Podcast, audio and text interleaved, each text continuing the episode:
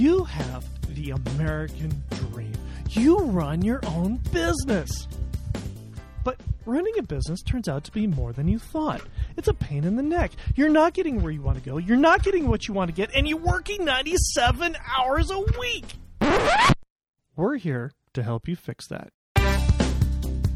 This is the Small Business Celebration Podcast. I am your host, Michael Roberts, and on this podcast, you can learn something that you can use today to grow a strong and profitable business. Dave Plivlich. I own the Marcom Group. I enjoy listening to the podcast just because you're getting to see such a diversity of people and the way they've achieved what they've achieved. And there's just always something different, a little tidbit, a different angle, or something else that they've had to overcome. And that that's being shared with others is just phenomenal. Before we begin our interview with this week's successful small business visioneer, I want to take a moment and thank you, the listener, for listening to the Small Business Celebration podcast.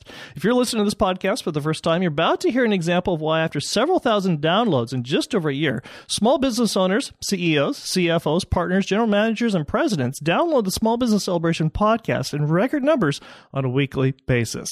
We want to thank the tremendous content that our Visioneer guests continue to provide this podcast, our sponsors, and you, Visioneer Nation, who have subscribed subscribe to this podcast, internalize our guests a valuable insight, and because of it, are growing a strong and profitable business. And we thank you. Our guest this week is Robert Brumfield, the owner of the Brumfield Law Group. Welcome to the Small Business Celebration Podcast. Well, thank you. Glad to be here. For our listeners who are unfamiliar with who you are, tell us who it is that you are and what it is that you do. Well, I've been a practicing lawyer in Bakersfield since 1986. Actually, a lawyer a couple of years before that, so this is my 36th year, hard to believe. But I'm originally from New Orleans, Louisiana. My family's most all from the southern states. Made it out to California in the early 70s, where I went to high school and, and law school. Met my wife at San Luis Obispo at college. We both went to law school together. She came back down to Bakersfield to work with her dad, who was a longtime lawyer here in town. A, a fellow a lot of locals may know named, named Jack Hislop was his name. Mm-hmm. Jack passed a few years ago, but Lorna's still involved in the court systems, and I'm here practicing on my, my own law firm where I mainly focus on areas of a lot of real estate work, a lot of estate planning, some general business consultations as in formations, dissolutions, et cetera, businesses, just some general business advice to, and I act as uh, a, of counsel to some small businesses as their general counsel. And one of the things that you're also noted for are contracts. True. I do have a lot of contract work, whether it would be typical supplier vendor situation or oil field work or real estate contracts as in leases, purchase and sale agreements and those type of matters. And all the stuff that goes into the fine print. There's lots of fine print. and the fine print should always be read. With COVID-19 going on, what has your practice seen a significant uptick in? Well, I think a number of people are taking it to heart that they have an opportunity to plan their business future or their personal future, mm. which has resulted in a lot of people catching up on their long neglected estate plans. And that's been at a higher level than it would be normally before the coronavirus and the COVID issues hit us. So people are taking it to heart that they have a little free time and they seem to be overall putting it to pretty good use on their legal matters. Business transactions haven't stopped. When this first hit, I was involved with three pretty large transactions and both sides are, are pushing forward to get them done without any delay. COVID hasn't affected that. Now, the longer this goes, I mean, I certainly can project transactions may take a break here pretty soon. Right. But it is a good opportunity for people to get their business planning and personal planning together. One of the other things about the current COVID 19 situation. And for those listeners who are wondering, yes, Bob and I are having this conversation in person, mm-hmm. but we are socially distant, or yeah, as right. my youngest son says, emotionally distant too. But right. we are at opposite ends of a conference table. That is true. That is true. One of the other things about the COVID 19 crisis that's going on is a lot of business owners are taking the time to, for the first time for a lot of us, mm-hmm. because we've mm-hmm. actually had a chance to breathe because it's been forced upon us. Yeah, right. Is to start taking a look at our businesses and our estate planning. For business owners that have been putting it off for a very long time, take just a brief moment and explain why is it important to do estate planning for in case something happens to the business owner? How's all that go to work and put together? Right. When you say estate planning or business planning, that's certainly a large uh, a large topic with lots of parts below it, but the importance of estate planning as it relates to a business, I would say, is in ensuring that the business can succeed and move forward if you're not there, hmm. whether it's disability or you actually pass away. There are many valuable businesses out there that need to establish, in essence, a succession plan, which then you hear the phrase succession planning sometimes. That's part of it. As part of your estate plan, your succession planning for your business.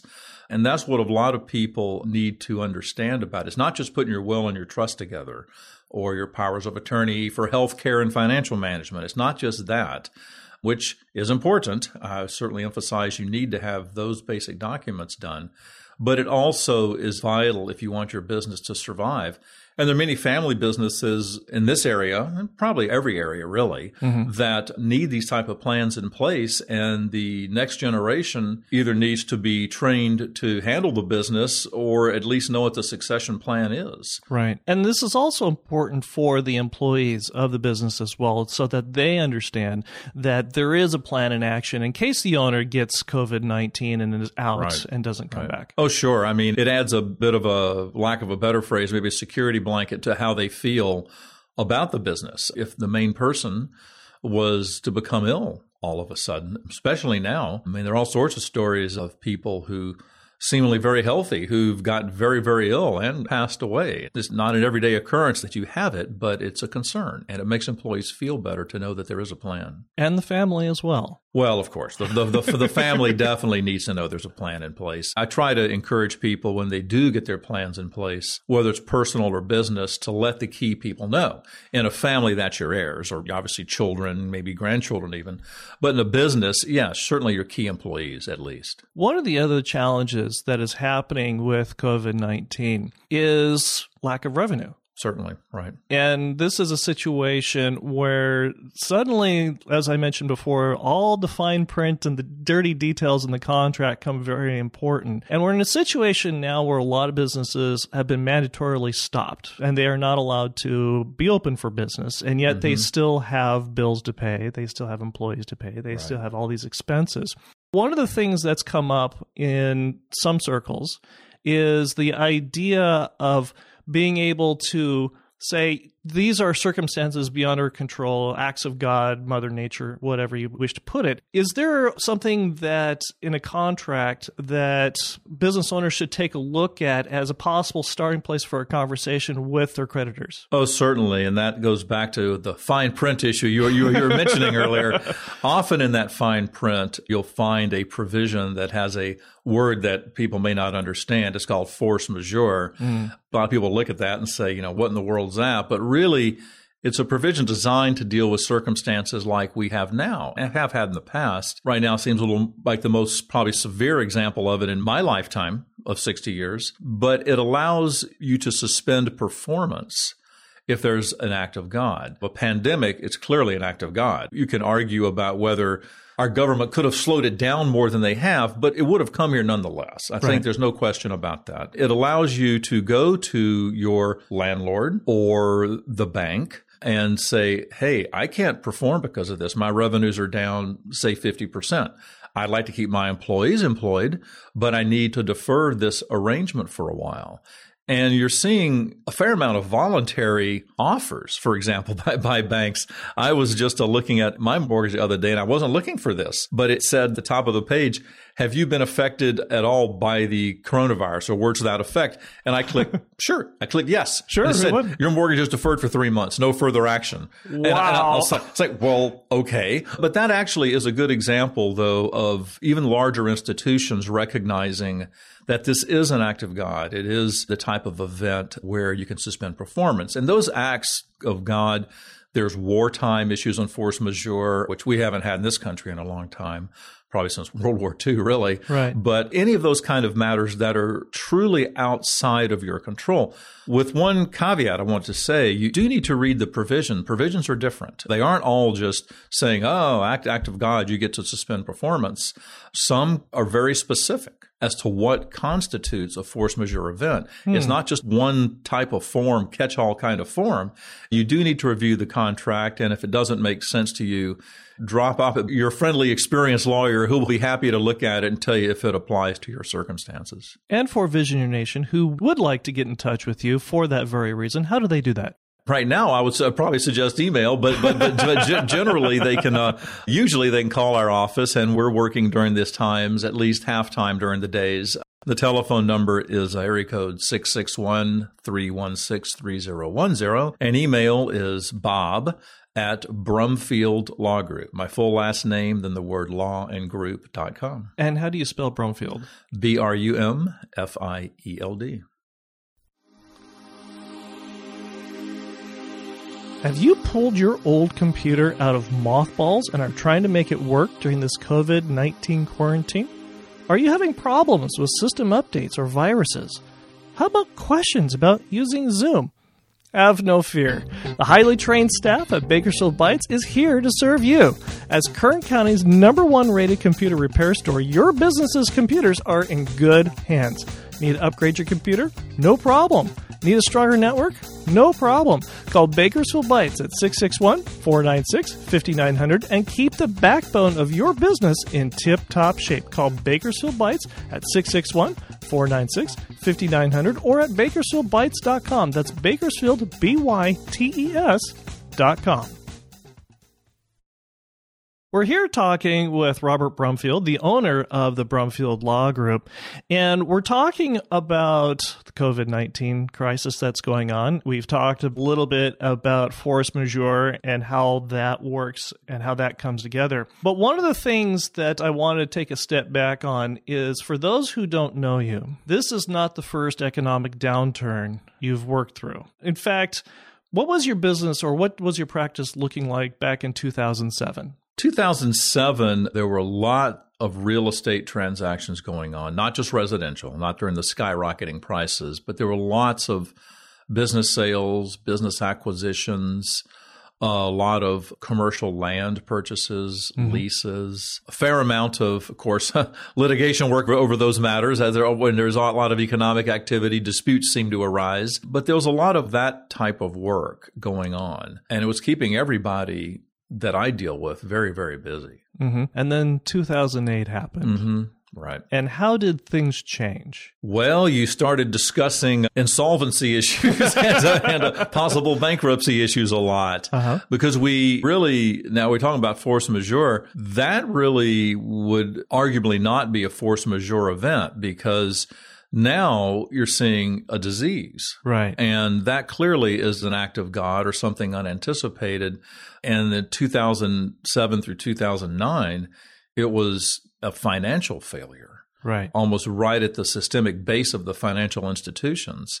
And I remember back, I forget the exact brokerage they were talking about. But anyway, there was a discussion if they failed, what the cascading effects that would be on the banking and finance industries. And a couple of them did fail and or merged, but we were able to get out of it, thank heavens. But that was a financial crisis look in retrospect primarily created by the financial institutions. Right. But so that shifted a lot of people's practice areas. The number of transactions dropped. Of course there was a lot of workouts with lenders people who owe, you owed money to workout mm-hmm. arrangements to alter the terms. It could result in having a lot of the same effects legally now with coronavirus the same mm-hmm. kind of things we may be confronting here but right now, at least, people seem to be working with each other quite well, I would say. But like you mentioned, one of the things is the end result could be the same. Right, it could be, sure. And what are some of those parallels that you could see if the coronavirus pandemic becomes extended? What are some of those similarities between the last recession and this current recession that you could see that business owners and business leaders need to pay attention for and watch out for so they can be prepared for it? Well, it's a great time to take stock in all of your contractual arrangements, whatever they may be, because they're going to be changed in some way. Whether it's you and I sitting at the opposite end of a table and passing documents six feet away to each other while wearing those blue Sterlite gloves and wearing a mask for the foreseeable future, just simple things like that. But that aside, there could very well be significant economic constriction and I don't, I don't mean just looking at Wall Street. You know, Wall Street's generally a predictor of what's going to come. Right. It's not really necessarily exactly what's happening at that moment. They try to predict things. So that's not really business. Business is, is what you or I do on a daily basis. I'm very concerned here locally about a number of the small businesses. We've had a real boom, for example, in really fine dining that we never had before. Some very creative places. A lot of these places I, know from other communities that I'm involved with. A lot of these people run on a bit of a shoestring budget. They're week to week, month to month. Some are more well heeled than others. And I'm very concerned with what's going to come out of this for those small businesses. It probably will be a surge in bankruptcies. I've seen some writing about that already. Of course, as we speak, we're having a historic collapse in oil prices. Right. I mean, I don't think oil, I forget what it was yesterday. Here we are in late April, and it was 10 bucks a barrel or something, or 15 bucks a barrel for our Kern County oil. 20 years ago, I recall it getting down to about 8 bucks a barrel or something like that. Right, it was right. very low then. And that caused a cascading of effects from the people who work for the oil companies all the way to the large companies because large companies would furlough people. Right. And small companies then don't have the customers coming in like right now. Like you mentioned before, one of the first things that a business owner needs to do is take stock of Yes. where they're at. And because whether they like it, a lot of us are in self imposed quarantine. So we actually have a moment to do this. And then the second thing is to give somebody like you a call to go over their contracts and take a look at the fine print, see if there's a force majeure in there, and then take the next steps for planning the future and how they're going to look when this whole pandemic is, and the quarantines have been lifted. Absolutely. Those, those are two vital things that you need to do. I think the legal industry is really well positioned to help out with those matters. I've done a number of workouts over the years when businesses have had other financial troubles, not just caused by pandemic or the financial collapse of a little over 10 years ago. And those matters can be worked through without having to close and go through a bankruptcy proceeding. You can work them out. And I, I've generally found that using a lawyer as opposed to, say, a debt reduction company or debt settlement company is a better way to go. Why is that? I think that your lawyer or a lawyer you're referred to is going to keep your personal interest a little more at heart. Hmm. They aren't just in it totally on a dollar and cents level as to what the company can do, but they're there for you personally. Mm-hmm. At least the way I practice, one of the things that I find very important is to get to know my client. I think that initial conversation where you find out where they're from, what they like to do, issues beyond what their business is Right. is very important to establishing that kind of rapport. And you don't necessarily become best friends with all your clients, of course not. But it does result in some lasting friendships and it builds a certain level of trust where you can tell them things that they might not want to hear, but it's a lot easier to tell them if you have a nice level of trust with them. And that trust begins with a relationship. Exactly. How does a business owner go through an interview and choose the right lawyer for them? That's a very good question. You have to, if I was sitting in the business owner's shoes talking to someone like me and they've never met me before, they need to find out. Well, obviously, they believe the lawyer has some expertise or they wouldn't be sitting there, number one. Right. They don't necessarily need to quiz a lawyer about their qualifications. Someone who's been practicing 20, 30, 40 years obviously is, and they have an office, they're obviously doing well enough to keep things moving along. And so those kind of questions are sort of self answerable. I think the personal level, they, they need to make sure that they, for lack of a better word, hit it off with the lawyer and the lawyer's staff. Hmm. Because a lot of times the paralegal or legal secretary is going to be the one carrying on a fair amount of the communication with the client just because they're the front person answering the phone. Besides the fact that that person can do some of the task more economically than the lawyer can.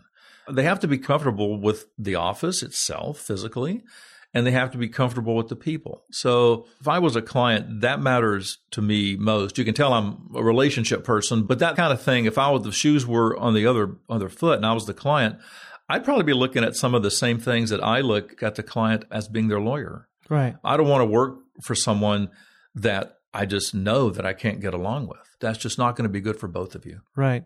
The reason I asked this is because you were heavily involved, or still are heavily involved, with the Kern County Bar Association. True. And you've had the privilege of seeing your cohorts in crime and taking a look at some discussions and some questions that have been brought up against some of your colleagues and mm-hmm, whatnot. Mm-hmm. From your experience of being a part of the Kern County Bar Association, what are some of the common pitfalls that you see business owners who choose an attorney don't pay attention to that leads them into trouble? Once you've hired a lawyer that you have a level of trust with, business owner really needs to take heed of their advice. The lawyers aren't just you know, they aren't just telling you stuff to generate time and generate billings to you. They're telling you things for the most part and that are really in your best interest. You know, a lot of people think that the lawyers are just being cynical or pointing out things that are killing a transaction or another business matter or making their lives more difficult, but that's really not true. I would say that the vast, vast majority of lawyers I've ever dealt with are very nice people very competent and they really want to do what's in your best interest. They're not there just to take advantage of you financially. I certainly would not say that that's true of 100% of people. It never is. Right. But on balance, I would say that the legal profession is a very high quality, honest, ethical group of people. And I would stack that up favorably, I think, against any business. And I would say even more so. And part of it, I, I think, is too, most lawyers take very seriously the ethical rules that the State Bar and American Bar Association have in place. And those are there for a reason, perhaps to remind those who are ethical of what they are. And those who, who may have fallen below the line, remind them a little more strongly what they are. but uh, but those rules are there for a reason, for the public protection. I think lawyers take it very very seriously.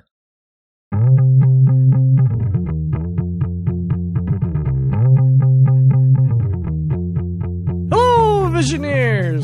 John F. Kennedy said, A rising tide floats all ships. Rise your business to the top by posting at least three pictures or posts of your favorite local small business this month while tagging you, the business leader, and the Small Business Celebration podcast, or myself, Michael Roberts, on LinkedIn, Instagram, and Facebook. Not only will we recognize you and share your post to our over 4,000 small business connections, but we'll also be able to recognize you and the Visioneer you have tagged as well. Have fun and gain recognition for your business for free. Post at least three selfies this month with you and your favorite local small business while tagging you, the business leader, and the Small Business Celebration podcast or myself, Michael Roberts, on LinkedIn, Instagram, and Facebook today. We're here with Robert Brumfield, the owner of Brumfield Law Group. And one of the things that you really enjoy doing is skiing. Yes. And it's alpine skiing, not cross country skiing. I've tried cross country skiing. I'd like to, I think I'm going to have to get better at it as I get a little bit older. That's, that's for sure. not quite as dangerous.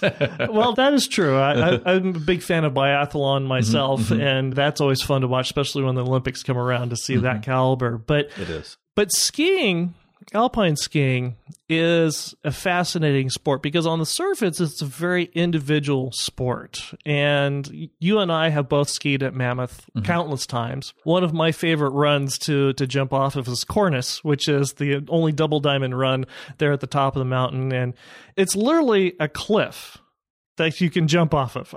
yeah, and it used to be a, a real cliff, but until they until they uh, developed a better grooming techniques. Some of us called it cheating. But, yeah, right, right. Yeah. But on the surface, alpine skiing seems like a very individualistic sport because it's just you and the mountain. Mm-hmm. But in skiing, you've got obstacles, not just the moguls that are on the slope for you to go around, but you also have other people, you have trees, you have whatever wildlife happens to fly past you or mm-hmm. run past you, and, and that sort of thing. How has your experience in the sport of skiing affected the way that you approach your practice? When you ski, you really have to, in some respects, plan your way down the slope. Because hmm. you get to the top of a lift and you have a break while you put on your poles because you have to take them off when you're riding the lift up. And you sort of, a couple of quick assessments. Uh, you look at the number of people that are around you just to see Sometimes you see someone has struggled getting on and getting off the lift. You think, I'm not going to ski near that person. I'm going to make sure to avoid them because I don't think they can ski. So you do a basic assessment of your surroundings. And then when you head off down the hill, that continuing assessment occurs. Mm. You have to because there are people who will ski faster, a lot faster than you, even if you may be skiing pretty quickly. Some people will be reckless, and you have to watch for them. And you have to look for snowboarders. A lot of skiers don't give snowboarders a bad name, but part of it is because the way a snowboarder skis, they generally can only see out really out one side of their field of vision because Right. their, their feet are in line, so they can only look to say their right or their left. So if you happen to be on the backside of a snowboarder, he or she might decide to turn right towards you. So one thing I always do is whether they can hear me or not, I don't know if they're listening to music. I always, if, if I'm approaching someone and passing on their backside, I always let them know I'm there. Right. And I presume they can hear me. I've really never, I can't say never, but hardly ever have had one, a snowboarder turn into me. Right. So it's really a constant effort of adjusting to your circumstances mm-hmm. and always evaluating your circumstances, which clearly applies whether it's a business plan or an estate plan. How so? Well, every so often, and what I try to do is after someone comes in and we complete an estate plan, we get it all done. I tell them that I'm going to put them on my calendar for typically three years. We're going to contact them to see if they have any changes that need to be made.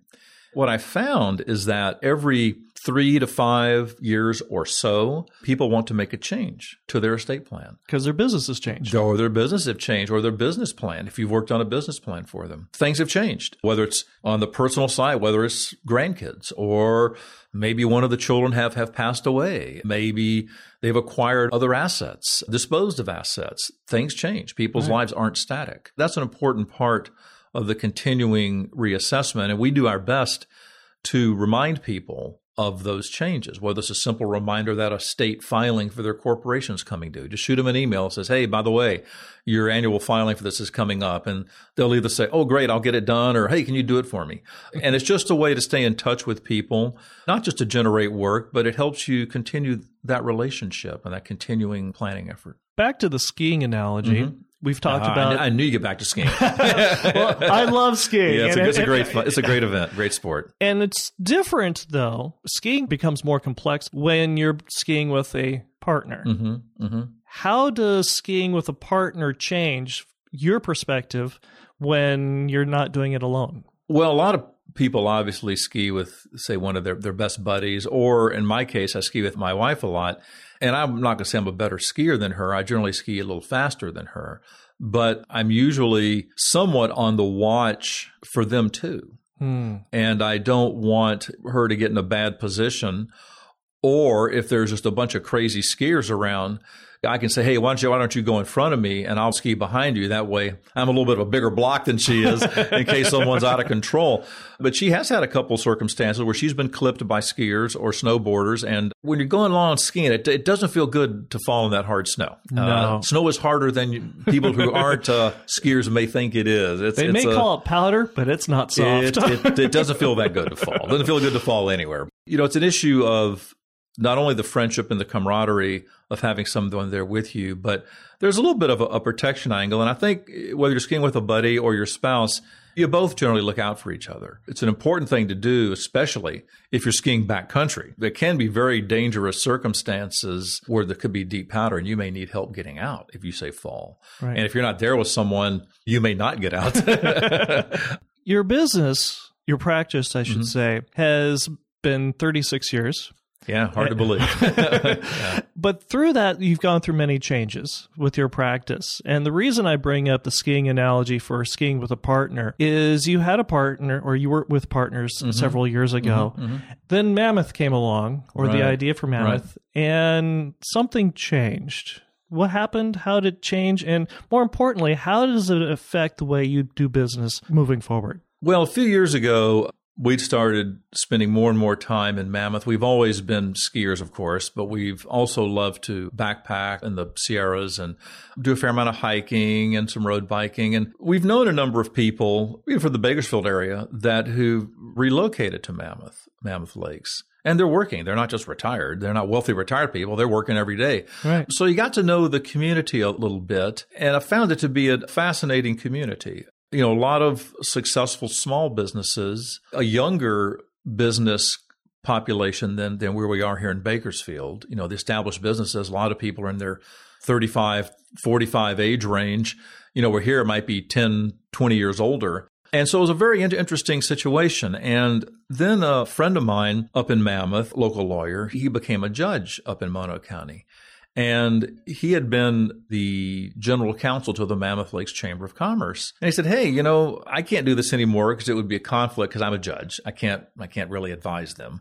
Would you be willing to step in to be the general counsel for the Mammoth Lakes Chamber of Commerce? And I said, Sure, that sounds like a fun thing to do. Get to know a nice group of people, a new business community. Well, it really took off from there. I'm still in that role, going on three to four years. The number of issues they rely, they send my way and rely on my advice has grown. And it's also made me appreciate the community even more as I've gotten to know it. So what ended up, up happening is that I approached my partners at, at, the time, or partner, I guess, at the time, and said, Hey, I, am going to open up an office up in Mammoth. I think I'm going to do it. I think there's a great opportunity. The number of lawyers is, for some reason, decreasing by way of really retirement primarily. Sure. And the people weren't coming in to replace it. So I thought, well, that's a good opportunity probably for legal work as well. Plus, it's a beautiful area. So the discussion went okay. There was a little bit of resistance, but I, said, no, I really think this is a great idea and I, and I want to do it.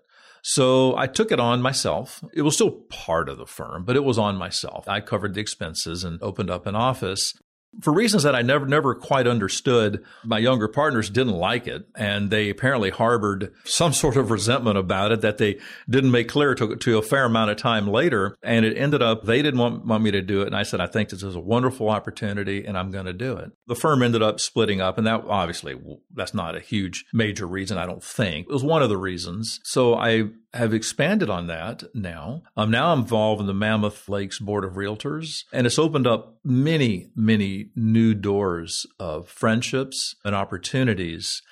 Because after about, you can pick your time frame, whatever you want to say, 20, 30 years in the same business community, and this is a wonderful business community. I know you're involved in it as well, and it's it's a great business community. Mm-hmm. After a while, you know, you think, I think I understand how this business community works, and there are certainly opportunities you can pursue, even though you've been somewhere a long time. But it was really refreshing to have a completely new business slant. The businesses up there, of course, are resort driven right. for the most part. So it really added a whole new group of friends and clients that I never would have had if I hadn't pursued that. I think long term it's going to be very good. And I'm really glad I made the decision that this is something that I needed to do. Now, I will tell the, the, the Visioneer Nation that I did vet this out with a number of friends and business uh, groups that I was involved you in. You didn't just wake no. up one day and jump into it. No, no. It was it was brought up in a business group, discussed. Everyone in that group, probably 10, 15 people, agreed it made sense and sounded like a really good opportunity. So I didn't just pop out of bed one morning and say, Hey, I'm doing this, guys. See you later.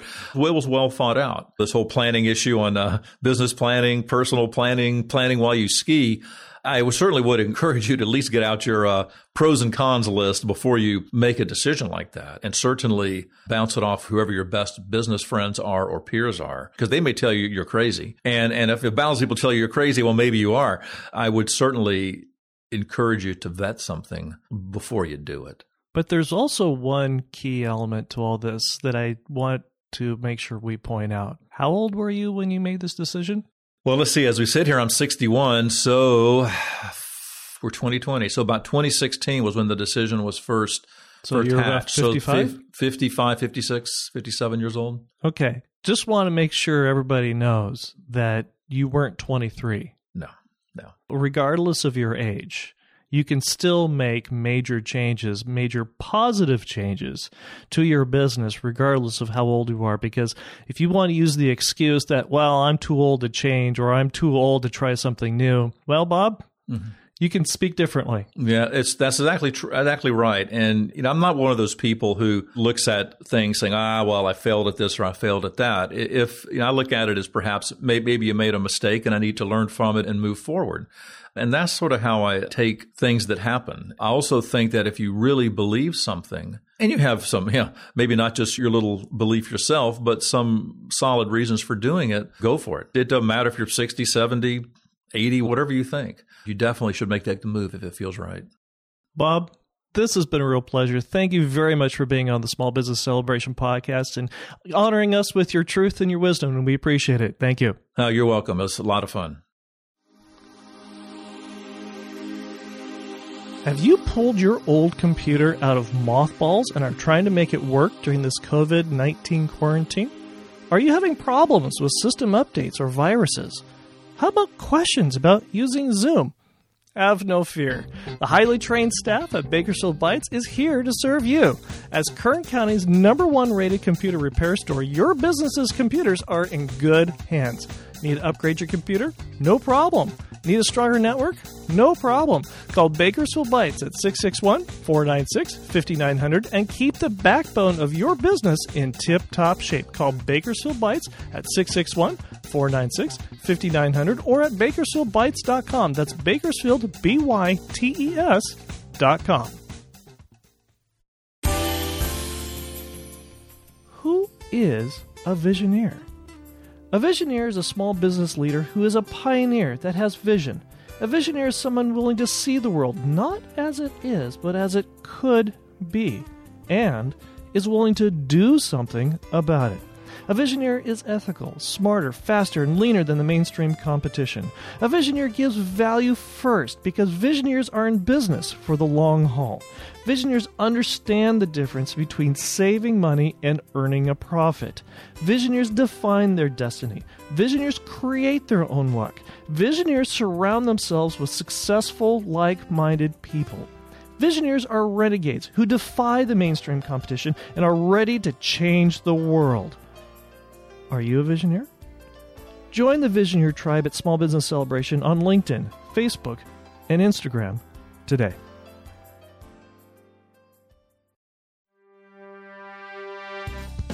Thank you for listening to the Small Business Celebration podcast. Some of today's music was brought to you by Ted Hammond, and you might find more of Ted's music at reverbnation.com forward slash Ted Hammond. That's reverbnation.com forward slash Ted Hammond. If you enjoyed this episode and gained some insight from it for your business, subscribe to the Small Business Celebration podcast at itunes.com forward slash small business celebration and give us a five star review. Also, if there's a business you'd like us to interview, reach out to us on LinkedIn and Facebook and let us know. Until next time, I am your host, Michael Roberts of the Small Business Celebration Podcast, and we wish you a strong and profitable business.